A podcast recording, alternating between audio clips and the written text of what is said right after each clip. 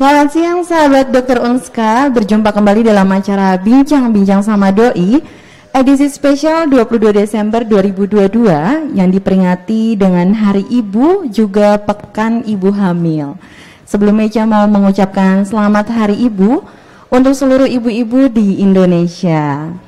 Dalam beberapa waktu ke depan, Ica akan menemani sahabat berbincang bersama dengan Dr. Supanji Raharja, dokter spesialis obstetri dan ginekologi, konsultan obstetri dan ginekologi sosial.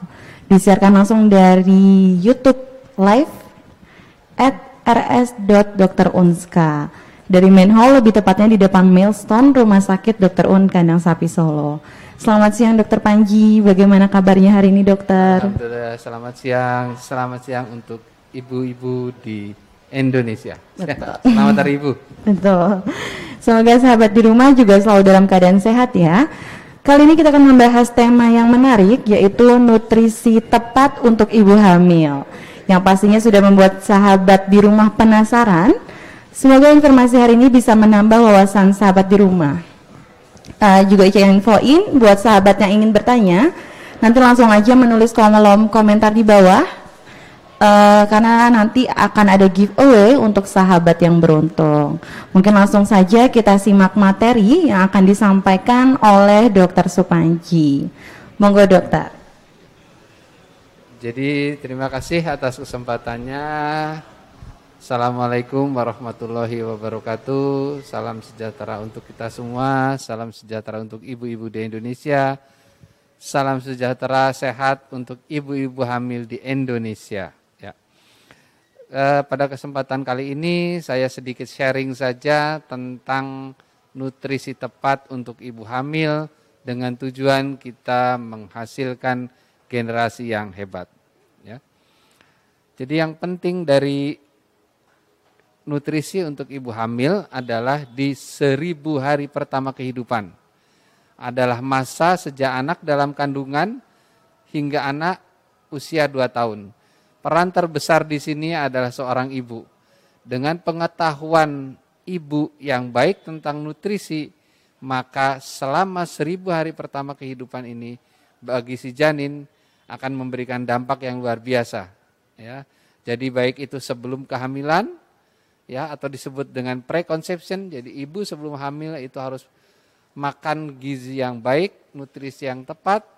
Kemudian selama kehamilan kurang lebih 270 hari atau 9 bulan.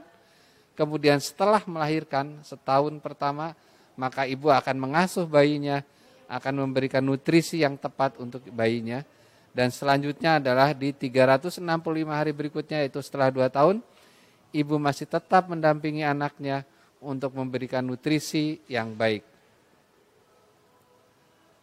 Nah, eh, waktu-waktu itu kenapa? Karena sebelum kehamilan atau sebelum prekonsepsi diperlukan nutrisi yang baik supaya gizi saat persiapan kehamilan menjadi gizi yang baik. Kemudian selama kehamilan yaitu trimester pertama itu adalah pembentukan organ. Ibaratnya sebuah bangunan itu adalah sebuah fondasi ya. Fondasi bayi itu adalah di trimester pertama yaitu pembentukan organ-organ vital yaitu susunan saraf, jantung dan kelamin. Nah, inilah menjadi hal yang penting. Modal dasar yang baik, nutrisi yang baik itu akan menghasilkan bangunan yang kokoh dan hebat begitu ya. Nah, selanjutnya adalah di trimester kedua. Trimester kedua adalah perkembangan perkembangan organ-organ vital. Misalkan perkembangan otak, ya, perkembangan fungsi pernafasan, perkembangan tulang dan selanjutnya. Kemudian yang trimester ketiga adalah perkembangan atau penambahan bobot bayi, yaitu pembentukan tulang di sini, ya. Jadi setiap tahap memiliki karakteristik masing-masing dan membutuhkan nutrisi yang khas untuk setiap trimester tersebut, ya. Jadi yang penting adalah periode emas di seribu uh, hari uh, kehidupan itu adalah pertumbuhan otak yang sangat pesat, ya. Sehingga proses pertumbuhan otak yang sempurna itu membutuhkan nutrisi yang baik. Ya. Efek jika janin kurang gizi maka seperti yang sering atau sekarang ini didengung-dengungkan adalah tentang stunting ya. Jadi apabila gizi ibu dan gizi janin kurang baik maka pertumbuhan janin itu akan terhambat, terhambat akan terjadi stunting. Menjadi salah satunya adalah perkembangan otak yang terhambat, menjadi beban psikologisnya, jadi apa namanya berpotensi untuk mudah lelah, mudah sakit, daya tahan tubuh menurun untuk si anak ya. Sehingga generasi ini menjadi generasi yang lemah nantinya jika tidak memberikan nutrisi yang tepat, akurat pada saat seribu hari kehidupan. Ya. Jadi pentingnya nutrisi ibu hamil itu adalah untuk uh, memenuhi selain untuk ibunya siap untuk menjadi hamil, ibu hamil ya, juga memberikan nutrisi selama trimester pertama itu kepada janinnya. Nutrisi ini bukan hanya sekedar dari uh, makanan, tetapi harus ada beberapa tambahan yang bisa diberikan untuk perkembangan otak, perkembangan organ-organ vital janinnya. Ada sebuah konsep ya yang bisa diterapkan yang diambil saya dari senior saya, seorang konsultan feto maternal itu dokter Arya yang berdasarkan penelitiannya dia memberikan konsep yang mudah dicerna untuk seorang wanita atau juga kita sebagai tenaga kesehatan untuk memberikan edukasi kepada bayinya yaitu konsep tentang 5J yaitu jumlah kalori yang tepat untuk ibu hamil, kemudian jadwal makan yang baik, jenis makanan yang baik, jadwal makan itu yang baik itu yang terkontrol ya. Jenis makanan apa saja yang baik, dan yang keempat adalah jalur pemberiannya. Ya, yang kelima adalah penjagaan terhadap pelaksanaan. Jadi penjagaan di sini maksudnya jaga, jaga itu harus mengontrol ibu hamil. Dia makannya harus terjadwal begitu ya, jenis makannya harus juga diawasi begitu ya, jumlah kalorinya. Itu yang kira-kira konsep 5J ini yang bisa diterapkan untuk para ibu hamil sehingga akan menghasilkan generasi yang baik. Jumlah kalori, yang pertama adalah tentang jumlah kalori. Jumlah kalori minimal adalah 35 kilokalori kilogram per hari. Ya, itu untuk kebutuhan metabolisme ibunya, status gizi ibunya, juga karena aktivitas ibu itu juga berat. Aktivitasnya dia sebagai wanita hamil, juga mungkin juga dia aktivitas sebagai wanita karir. Sehingga butuh kalori yang cukup, energi yang cukup. Ibaratnya bensin, ya bensinnya itu harus yang baik supaya karena menggerakkan dua mesin. Aktivitasnya dua, satu sebagai ibu hamil, satu sebagai ibu yang bekerja atau wanita karir misalkan seperti itu. Nah, di sini eh, karbohidrat yang disarankan adalah kira-kira 50 sampai 60% dari total kalori, kemudian nanti ada protein yaitu 10 sampai 20% total kalori, kemudian ada lemak dan sayur dan buah sebanyak 5 sampai 10 persen. Ya. Jadi total dalam kebutuhan sehari itu misalkan ada ibu dengan berat badan 65 kg, maka kebutuhan perharinya adalah 35, maka total dia harus mencukupi kalori sebanyak 2275 kilokalori per hari. Ya, gitu. Kira-kira bagaimana sih caranya? Ya, atau cara gampangnya kita lihat slide berikutnya ya. Nah, contoh-contoh paket makanan di sini sudah ada, nanti bisa dilihat ya. Jadi ada makanan yang mengandung uh, 200 kalori itu misalkan ada nasi, kemudian ada lauknya ikan, ada tempe, ada sayuran, itu bisa sebagai contoh ya. Jadi contoh-contoh ini bisa divariasi oleh para ibu-ibu uh, hamil di mana misalkan nasi putih itu 100 gram itu kalorinya adalah 180, kemudian ada uh, tuna kukus, kemudian ada sayur ya, ada bakwan jagung, itu juga ada ikutan kalorinya, maka itu bisa divariasi untuk ibu hamil untuk supaya nggak bosan ya dalam makanannya. Nah, slide. Nah, jadwal makan yang penting di sini adalah dengan kalau misalkan hitungan detail mungkin agak susah, Tapi minimal kita tahu gambaran globalnya. Jadwal makannya minimal adalah tiga kali makan besar. Pagi, siang, malam, kemudian tiga kali makan kecil atau snack. Itu dengan hitungan seperti itu, itu sudah tercakup kira-kira sudah mencukupi kalori untuk seorang ibu hamil. Ya, jadi makan besar itu adalah untuk jumlah kalori yang besar, sedangkan jumlah kalori yang kecil bisa dimasukkan lewat makanan kecil itu snack itu. Ya. Nah, jenis makanan ini misalkan makan pagi itu ada nasi, telur, tempe, sayur kangkung, kemudian makan siang ada nasi, ada ikan, ada tahu, ada sayur bayam, kemudian makan malam juga ada nasi, ada ayam, ada tahu, ada sayur. Ya, itu adalah makanan-makanan yang terjadwal uh, sebanyak tiga kali makan besar. Makronutrien di sini termasuknya adalah karbohidrat, protein, dan lemak memberikan tenaga secara langsung. Nah, untuk ibu hamil itu berperan sebagai pembentukan organ serta sel-sel janin atau sel bayi ya. Karbohidrat, protein dan lemak tersebut.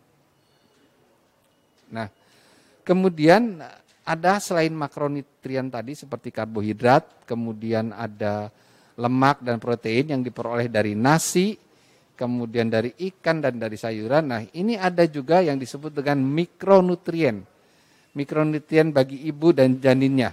Nah, mikronutrien ini salah satunya adalah yodium, ada vitamin A, ada zinc, ya, ada asam folat, ada vitamin D, ada zat besi, ada kalsium, ya.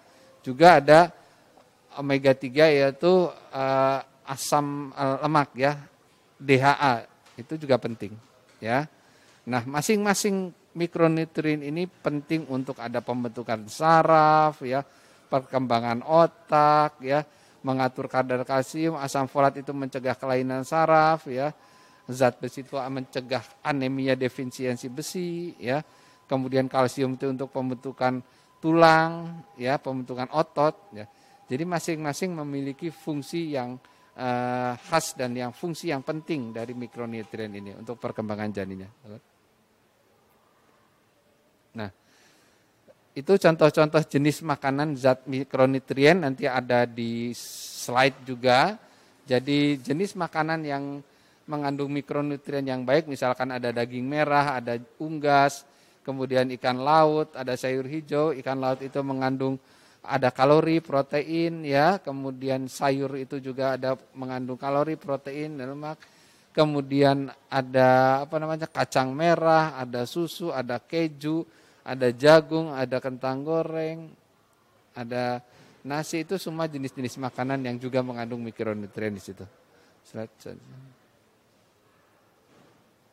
Nah, ini contoh-contoh makanan ya. Bisa dilihat ya ada kangkung, ada singkong itu yang bisa divariasi ya. Sambil juga kita tahu nilai uh, gizinya ya. Nilai gizi sama jumlah kalorinya ya. Nah, di sini sumber nutrisi kehamilan yang penting dan esensial ya, yaitu ada asam amino, ya, kemudian ada asam lemak, ada asam folat, ada kalsium, ada D, ada zinc atau zat besi. Jadi tadi ini yang saya jelaskan adalah mikronutrien ini. Nah, asam amino ini diperoleh dari mana? Asam amino misalkan dari daging sapi, kambing, telur, ayam, bebek. Kemudian asam lemak yaitu ini asam lemak tajunu yang sering kita tahu di masyarakat adalah yang mengandung DHA yaitu ikan salmon, ikan kembung, kemudian ikan sarden, ikan tuna, telur dan minyak zaitun. Ya, itu salah satu contoh. Sedangkan mikronutrien besi, zat besi itu bisa diperoleh dari daging merah, kemudian hati sapi, tiram, ya, bayam, kangkung. Sedangkan dari uh, zinc atau seng itu bisa dari uh, daging merah, kalkun, tiram, udang juga ada. Kemudian sedangkan vitamin D bisa dari susu sapi, bisa dari susu kedelai, bisa juga dari ikan salmon. Jadi masing-masing mikronutrien itu ada contoh sumber makanannya dari mana.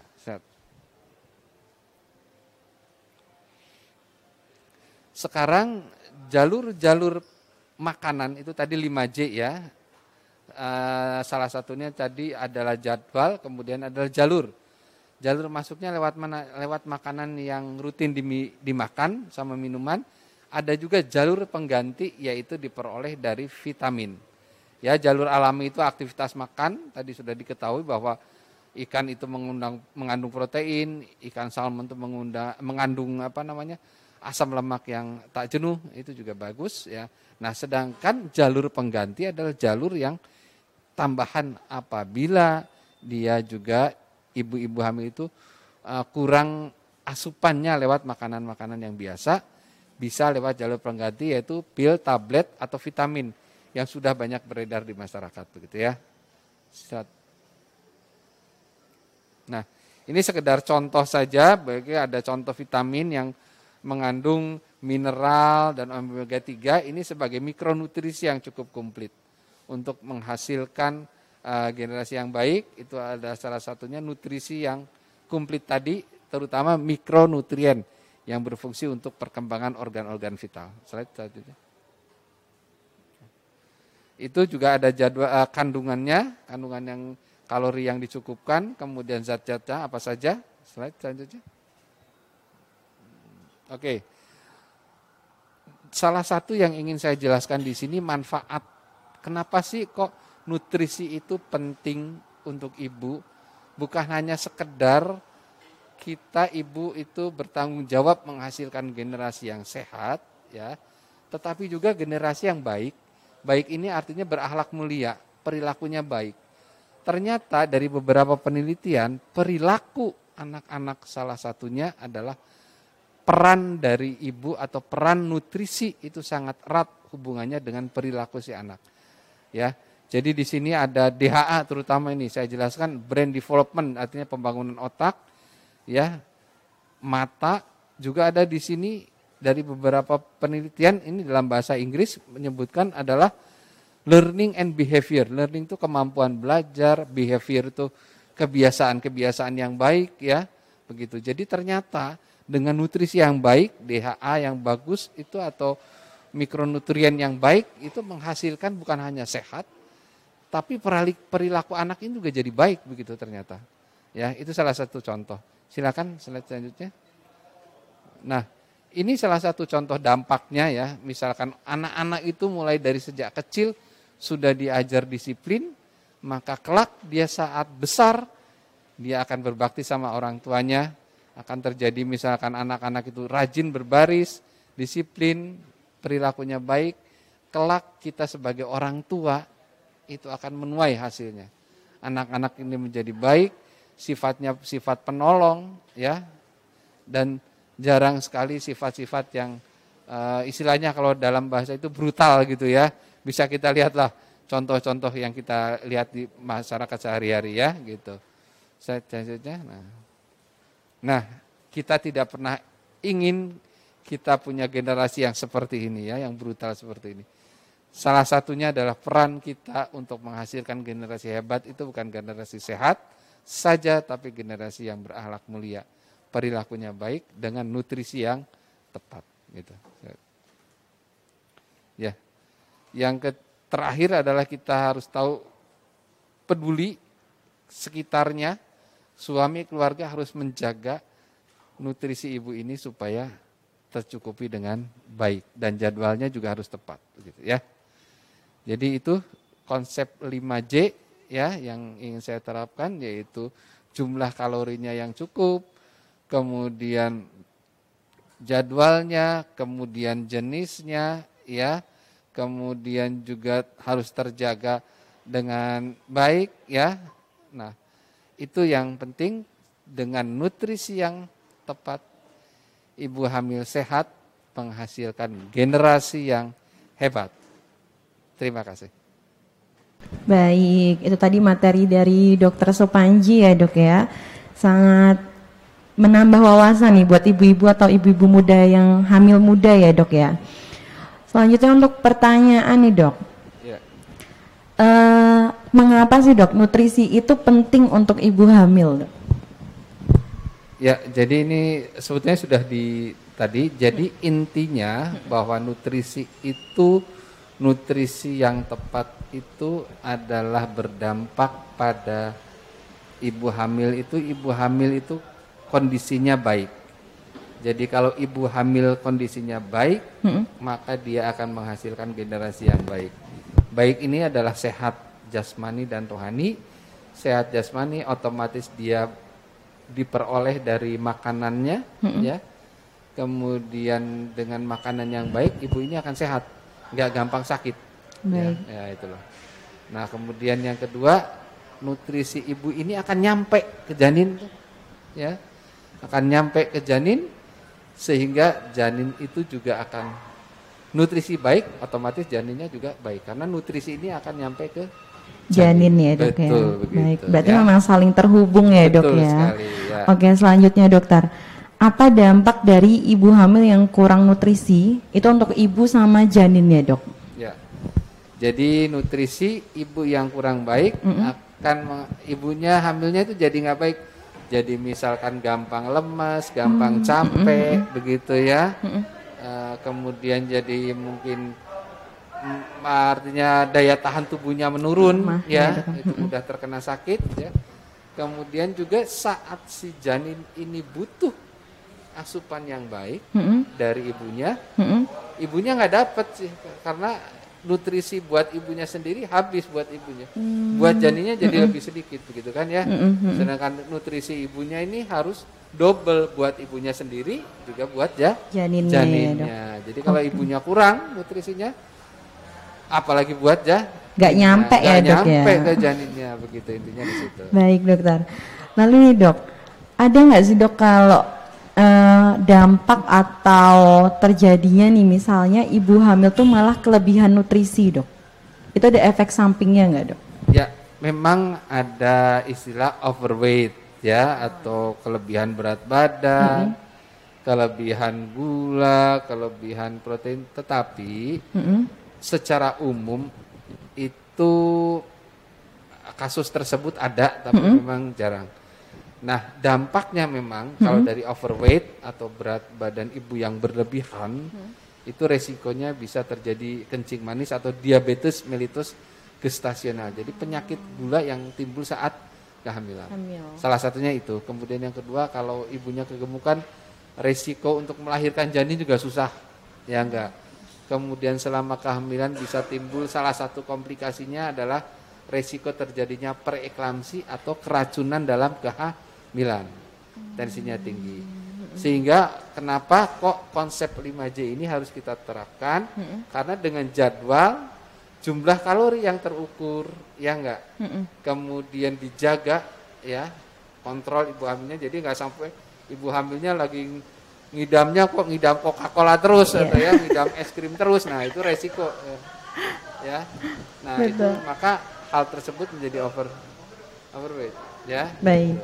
Kalau untuk dampak ke janinnya sendiri dok, itu ada nggak dok?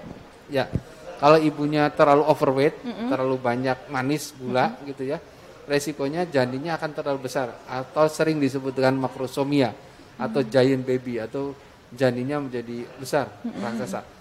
Itu dampaknya seperti itu. Bukan bayi gede itu ternyata uh, sehat betul, misalkan mm -hmm. bayinya 4 kilo, oh eh, senang mm -hmm. bayinya enggak.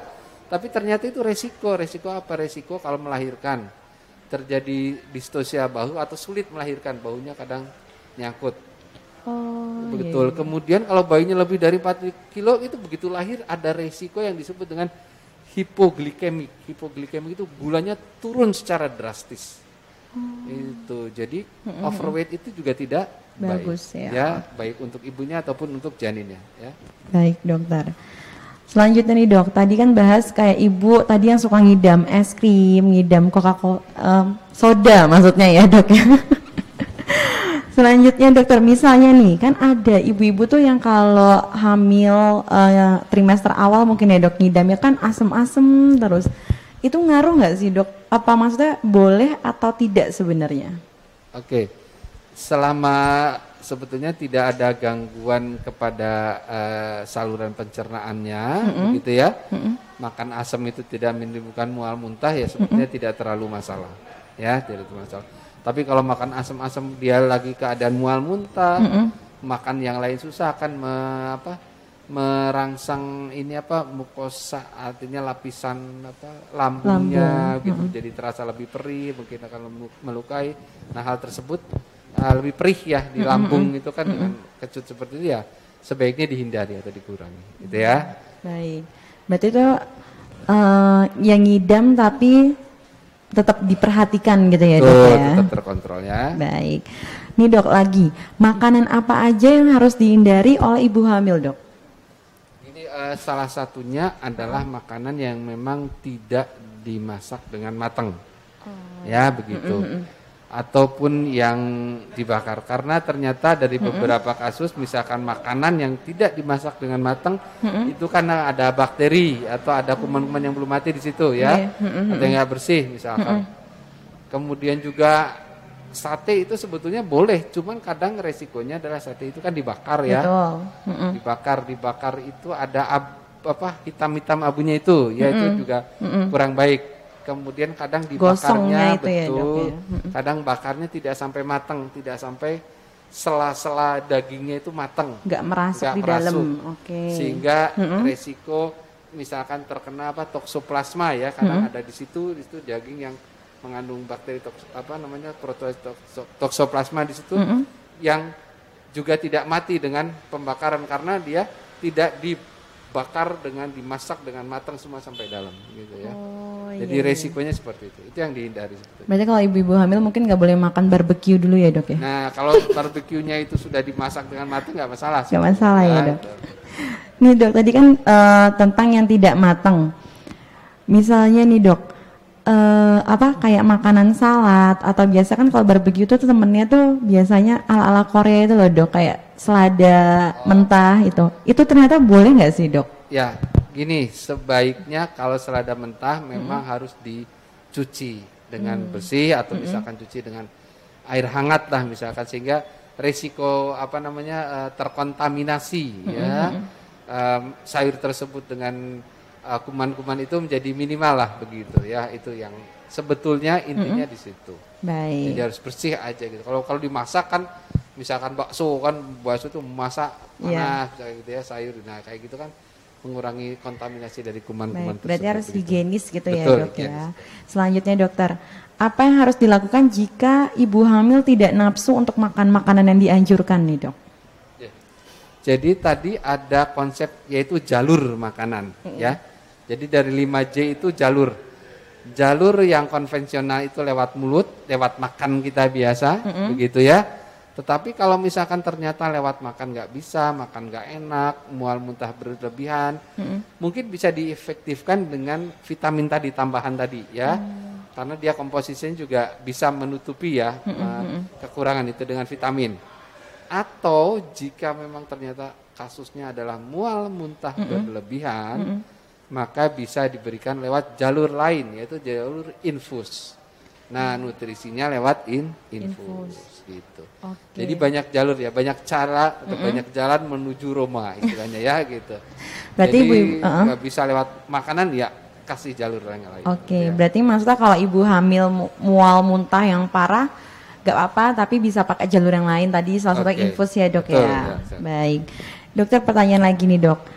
Misalnya ibu hamil itu kan sebelum hamil tuh suka ngopi. Ibaratnya tuh kalau nggak ngopi nggak bisa melek katanya. Apalagi ibu yang kerja ya dok ya. Itu boleh nggak sih dok kayak awal-awal kehamilan tetap ngopi gitu? Oke. Jadi memang ada beberapa saran ya gitu ya untuk kopi dan teh memang sebaiknya dihindarkan dulu untuk ibu hamil begitu ya. Nah, karena kan apa? Kadang-kadang kopi itu juga ada kafein ya teh itu juga mengandung kafein mungkin juga dampaknya perutnya bisa mual salah satunya begitu ya. Kadang-kadang orang minum kopi jadi mual, perih mual. Kemudian juga untuk teh juga itu juga sebaiknya dihindari uh, karena dia akan mengikat zat besi. Sehingga resiko terjadi anemia defisiensi besi itu juga meningkat dengan apa namanya minum teh tersebut begitu ya. Jadi sebaiknya untuk penghobi kopi eh, teh sebaiknya selama kehamilan minimal di anu dulu deh Dihindarin dulu ya, Dok. dihindari dulu begitu ya minum susu kalau bisa kan bisa. Oke. Gitu ya. Siap. Nah itu tadi minum susu untuk ibu hamil itu yang disaranin atau dianjurkan biasa susunya yang dikonsumsi itu itu susu apa dok? Jadi memang susu ibu hamil ini berbagai macam merek ya. Jadi uh, macam-macam sekali. Jadi yang penting adalah satu susu itu memang lihat komposisinya, hmm. memang cukup komposisi yang cukup komplit. Misalkan hmm. ada mengandung uh, eh, DHA ya, kemudian yang kedua kalsiumnya, kalori, nilai gizinya itu mencukupi, mm -hmm. tidak menyebabkan perutnya juga terasa mual muntah itu juga ya, mm -hmm. tidak menyebabkan diare. Kadang-kadang ada ibu-ibu hamil yang minum susu jadi mm -hmm. Diare malah, nah itu efek sampingnya. Jadi dihindari minum susu boleh uh, dan itu tidak mengakibatkan efek samping sama saluran cernanya gitu ya. Baik. Berarti tetap aman gitu ya, ya dok. Ya? Betul. Tadi kan sempat dibahas di materi ya dok. Kalau misalnya persiapan kehamilan itu kan bukan saat sudah mengandung aja, tapi sebelum mengandung. Itu persiapannya, uh, misalnya nih dok, ada yang baru nikah ya dok ya. Itu persiapannya apa aja dok? Mau buat uh, kayak menjenjang untuk program kehamilan gitu. Ya, jadi di sini yang terkadang kita luput bahwa seorang wanita itu dalam siklus kehidupannya selalu meng, uh, di awal-awal masa subur gitu kan selalu dia uh, menstruasi ya. Betul. Nah, nah saat menstruasi itulah kadang-kadang ada zat besi yang ikut keluar hmm. dan tidak disadari oleh seorang wanita setiap men kok lemas, setiap men kok lemas. Nah itu hmm. karena ada zat besi. Nah nutrisi itu atau anemia karena mens yang rutin mm-hmm. terus terus berlangsung tanpa kita memberikan suplai tambahan zat besi mm-hmm. selama menstruasi tersebut maka akan dampaknya adalah anemia pada si wanita tersebut si wanita tersebut padahal belum belum hamil, hamil belum menikah mm-hmm. gitu nah ini jadi salah satu kunci bahwa jangan terjadi anemia juga karena anemia dampaknya banyak Betul. ya. Nah, jadi saat dia uh, usia subur mm -hmm. mencegah jangan sampai terjadi ane anemia. Salah satunya ya setiap mens mm -hmm. harus minum tablet tambah darah. darah begitu, ya. Berarti kalau kayak gitu ngertinya kita anemia tetap periksa ke dokter dulu ya, Dok betul, ya? Betul, betul. Tapi untuk menghindari mm -hmm. anemia tersebut mm -hmm setiap menstruasi mm -hmm. karena menstruasi pasti kan darah tuh keluar. Betul, ya. betul dok. Itu ada zat besi yang ikut keluar tuh. Nah, hmm. otomatis mm -hmm. maka harus diganti begitu loh. Oke. Okay. Nah, diganti kadang-kadang memang sebetulnya diganti dengan makanan biasa bisa mm -hmm. ya. Dengan kangkung dan lain sebagainya itu juga bisa. Tetapi itu tidak mencukupi, maka sebaiknya selama menstruasi mm -hmm. para remaja mm -hmm. ya atau pasangan usia subur mm -hmm. atau potensi dia mau menikah setiap mens harus minum tablet tambah darah. darah. Kemudian yang kedua adalah asam folat. Asam folat itu harus cukup sebelum kehamilan untuk menghindari saat hamil defisiensi asam folat, maka asam folat itu penting untuk pertumbuhan saraf bayinya. Juga ada vitamin D3, hmm. ada omega 3 ya, itu penting sekali untuk persiapan menjelang kehamilan. Ibaratnya dia adalah pupuk yang subur ya pupuk yang nomor satu supaya menghasilkan uh, generasi yang baik subur baik begitu. ibaratnya pondasi utama nih ya dok betul, betul. oh ya dok tadi kan dibahas berat uh, kalau saya pribadi itu kan memang kalau siklus menstruasi kan kadang eh, nggak uh, jelas dok terus kan kayak sekali menstruasi uh, apa ya mungkin banyak gitu kan ya dok yeah. itu berarti memang dianjurkan untuk minum ob, uh, obat penambah darah atau memang gimana dok? Ya memang sebaiknya tanpa ada keluhan seperti itu pun mm-hmm. setiap menstruasi disarankan mm-hmm. setiap remaja mm-hmm. menstruasi atau anu apa namanya ibu-ibu muda mm-hmm. itu setiap menstruasi harus minum tablet tambah darah untuk mencegah terjadinya aneh anemia. Oke, okay. ya. ilmu baru banget nih terutama buat uh, wanita remaja dewasa ya dok. Mungkin beranggapan kan oh ya udah uh, memang menstruasinya banyak tetapi ternyata memang perlu untuk minum obat tablet tambah darah gitu ya dok selanjutnya nih dokter bener nggak sih dok ada mitos nih yang katanya ibu hamil itu nggak boleh makan seafood karena katanya nanti janinnya jadi lemes Nah, sebetulnya ini uh, mitos yang kurang tepat iya. ya. Jadi seafood itu kan kita tahu asal seafood itu memang uh, bagus ya kualitasnya Betul. ya. Jadi mm -hmm. proteinnya tinggi. Itu seafood itu mengandung vitamin atau omega 3 yang juga yang cukup tinggi, cukup bagus ya itu. Nah itu sangat penting justru untuk perkembangan otak dan saraf bayinya. Selama seafood itu memang kualitasnya baik ya, mm -hmm. tidak terkontaminasi merkuri dan lain sebagainya. Selama seafoodnya itu kualitasnya baik, maka itu tidak masalah untuk ibu hamil. Sangat bagus itu ya. Oke okay, baik. Pertanyaan lagi dokter, ini uh, apabila ibu hamil mengalami bengkak atau rambut rontok, itu apakah perlu nutrisi tambahan ya dok? Maksudnya selain dari yang apa tadi dokter sebutkan kayak asam folat, terus ada DHA gitu ya dok. Itu apakah ada perlu untuk nutrisi tambahan biar mengurangi bengkak sama rambut rontoknya dok? Oke. Jadi kita harus mencari sebuah uh, penyebab ya. Mm -mm. Jadi kaki bengkak, kemudian rambut rontok, kira-kira tahu itu penyebabnya karena apa? Nah kalau kaki bengkak pada wanita hamil memang sebuah hal yang lumrah atau mm -hmm. umum. Mm Eh, karena memang saat hamil itu jumlah cairannya meningkat ya kemudian uh, pembuluh-pembuluh vena itu juga hmm. melebar hmm. ya nah yang harus kita perhatikan bengkak itu apakah bengkak menandakan sebuah keracunan karena kehamilan atau bukan hmm. kalau bukan berarti ini bengkak yang rutin saja yang biasa risiko dari seorang wanita hamil maka tidak perlu diobatin apa-apa begitu ya bengkaknya itu Nah yang kedua kalau rambut rontok juga harus kita tahu penyebabnya kira-kira karena ada nutrisi yang kurang atau apa enggak gitu ya. Nah kalau ada nutrisi yang kurang maka itu juga bisa Oke okay, gitu. baik. Harus kita lihat penyebabnya dulu ya. Betul. Pertanyaan terakhir nih dokter. Bagaimana cara menanggulangi apabila di trimester awal atau mungkin uh, trimester awal itu kan tadinya pasiennya atau ibu hamil kan nggak doyan makan, lalu kan ternyata sampai ke akhir-akhirnya itu doyan makannya kebangetan nih dok. Itu wajar apa memang harus tetap sesuai porsinya nih dok? Ya. Jadi tetap sebaiknya memang tetap sesuai porsinya yang tadi 5J itu. Ada jumlahnya, ada jadwalnya ya, ada jenisnya, ada jalurnya dan ada jaganya. Nah itu tetap harus konsisten sebaiknya. Jadi walaupun misalkan, oh karena trimester awal banyak mual muntah nanti mm -hmm. dihajar di trimester kedua ya jangan juga ya nggak seperti itu. Jadi tetap nutrisi harus tetap nutrisi yang berimbang. Sambil kita terus memantau keadaan janinnya. Mm -hmm. Oh bagaimana sih nutrisi dengan yang baik? Bagaimana dengan perkembangan janinnya? Perkembangan janin yang bisa dipantau di sini salah satunya adalah taksiran berat janin. Hmm. Nah kita lihat nutrisi itu dampaknya ke taksiran berat janin itu bagaimana gitu ya kira-kira ya yang bisa dilihat. Sedangkan fungsi-fungsi lain kan masih agak sulit ya. Tapi kalau misalkan dengan pola makan yang normal seperti ini, taksiran berat janinnya grafiknya menunjukkan ke arah yang baik, maka itu sebetulnya sudah cukup. Ya, baik. Ya, begitu. Satu lagi deh dok, satu lagi. Apa namanya, bener gak sih dok kalau misalnya ibu hamil lapar, itu otomatis janinnya juga lapar dok? ah itu udah.